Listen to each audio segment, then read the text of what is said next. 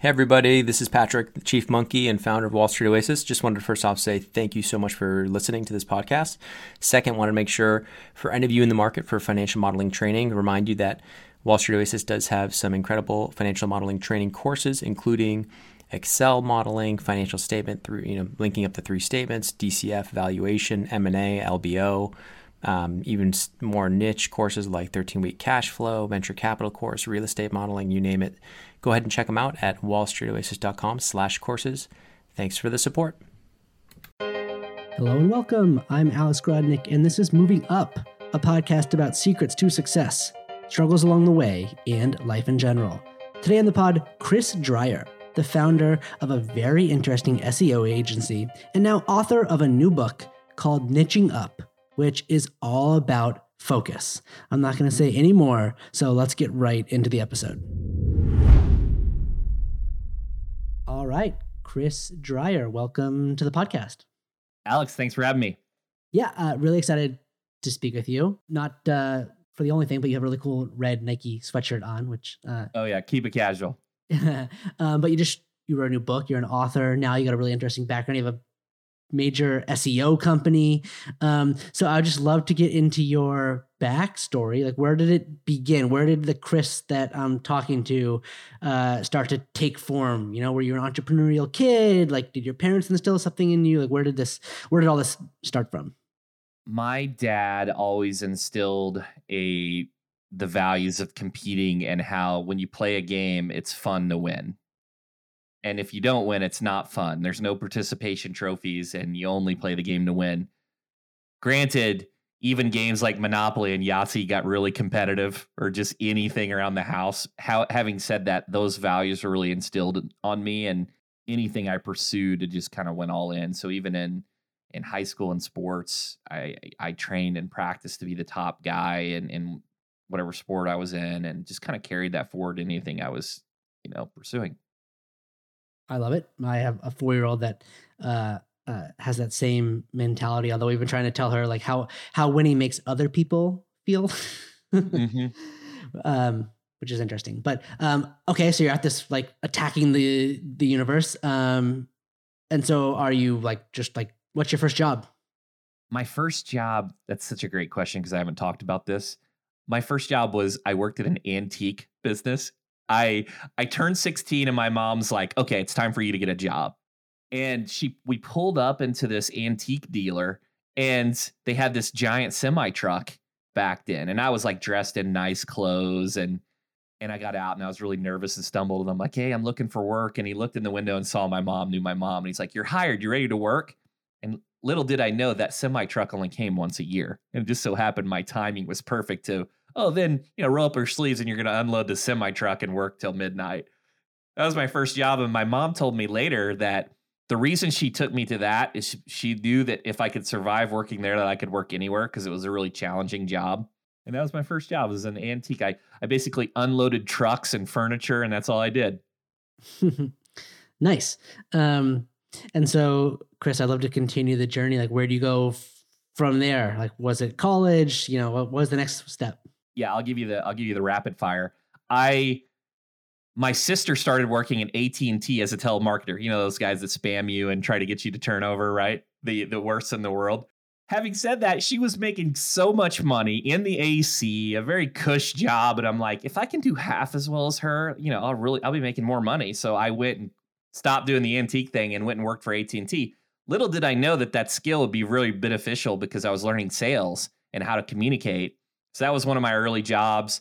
I then did uh, waited tables at a at a little barbecue restaurant, and that was really that was what I did in college, and I made a lot of money from that. It was a really popular spot, and I was not the best student when I went to college. I didn't know what I wanted to do. I started off in computer science, took all the hard math classes, got through them, and then decided I didn't want to do that path.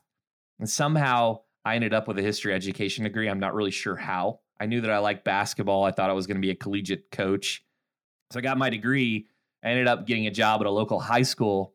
And I didn't get an educate a teaching position. I got a detention room job. And the reason I took it is because if I was a three-year detention room teacher and a fourth-year teacher on my record, it'd be a four-year teacher. It was on that track for tenure. And I had the I had kids from all different ranges. I had good kids and bad I had bad kids, right? But I had all this free time and I Googled how to make money online. The worst query ever. Found Ed Dale's course to make your first $10 with affiliate marketing. Started doing that as a side hustle. And that side hustle turned into be way more profitable than teaching. So by the end of my second year teaching, I was making about four times the amount and just pursued that and went all in. So I've been all over the place. My friends you know they they joke about it at the time about what I was doing, but it's just kind of came into full circle and it's really become a career and a passion. Wow, I love how you look at this. Everything, all these um, uh, opportunities in life. It's like, well, I can make more at AT and T sitting in air conditioning than I could make at the um, antique store, and I could make more doing this affiliate marketing than I can being a detention teacher. It's like a you know, it's a, it's a very clean, simple way, computer science A or B way of looking at the world. Yeah, definitely binary. You know, I the the antique job was really challenging. I broke my fingers. I all kinds of injuries from that job, even young. It was super dangerous. And just the idea of setting in the air condition, I didn't care if you cussed me out. Like no, I had thick skin. Like I'm good. I'm in I'm in the AC compared to that previous job. I know a lot of people, but it, it helped me overcome objections and learn to have a thick skin. Same for waiting tables. I I tell my wife, I was like, our kid is going to wait tables or be a bartender because it's a hard job. You you have to be able to learn how to talk to individuals and multitask and and show up and yeah. So I just I've been all over the place to be honest. I could tell you many many stories about different trajectories I went on.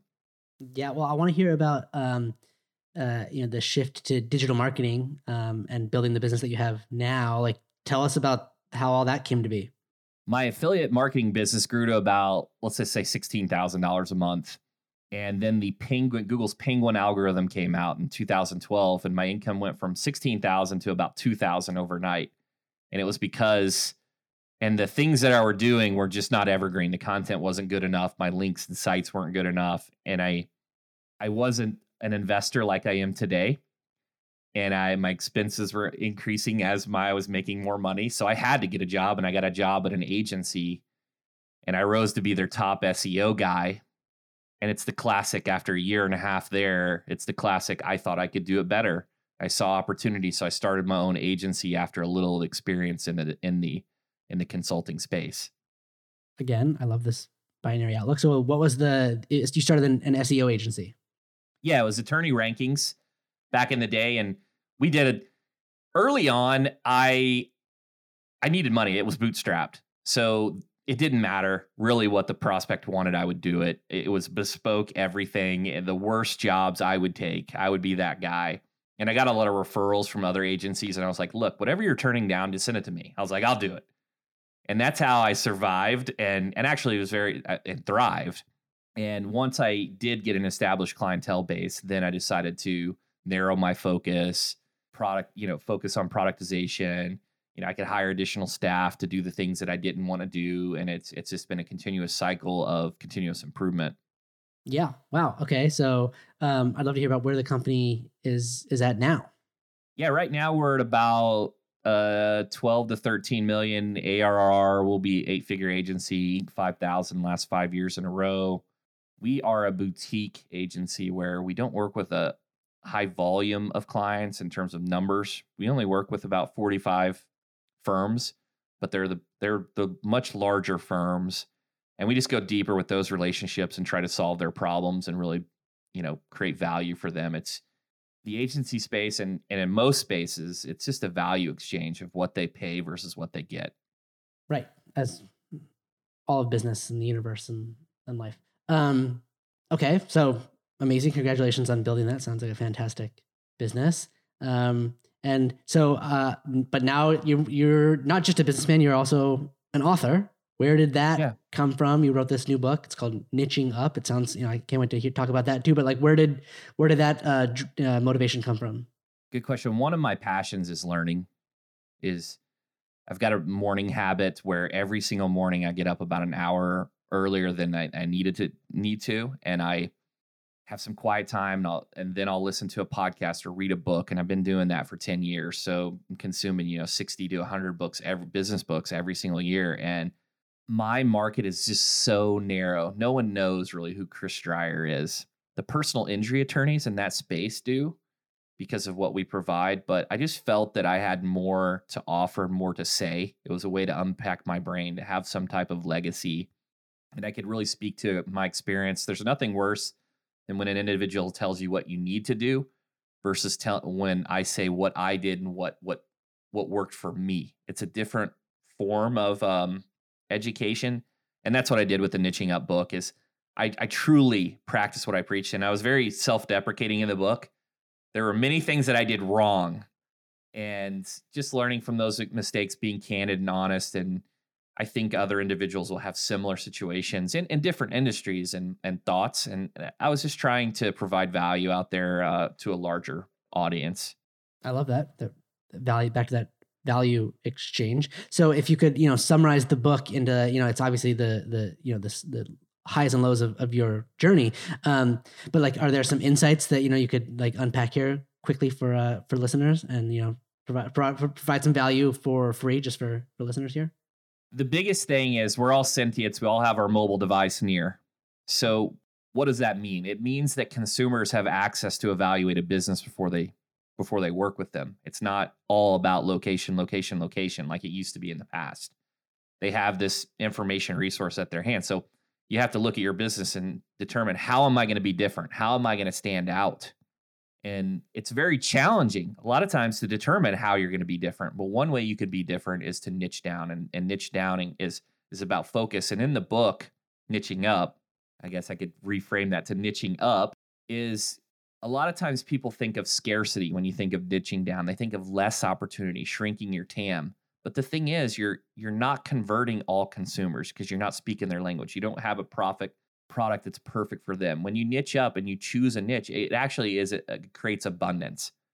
You can create an offer that's more specific. You can charge more because you're worth it. You can stand out in a crowded space. If You're not in that red ocean, you're in a blue ocean. All these different advantages.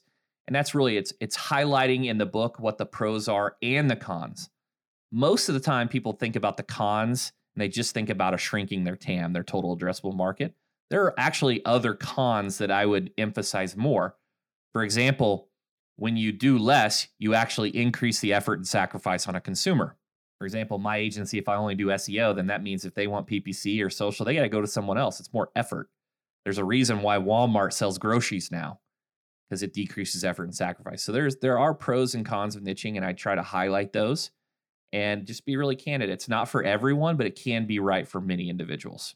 Yeah. So, Chris, you're talking about the idea of just doing one small thing that one small group of people love. And this is like, you know, the quintessential way to, to do a startup. It's very difficult to become Walmart out of the gate and boil the ocean, but it's not, it's less still very, still very difficult, but less difficult to, you know, build Facebook on one college campus and get one group of people really liking your product and then expand from there.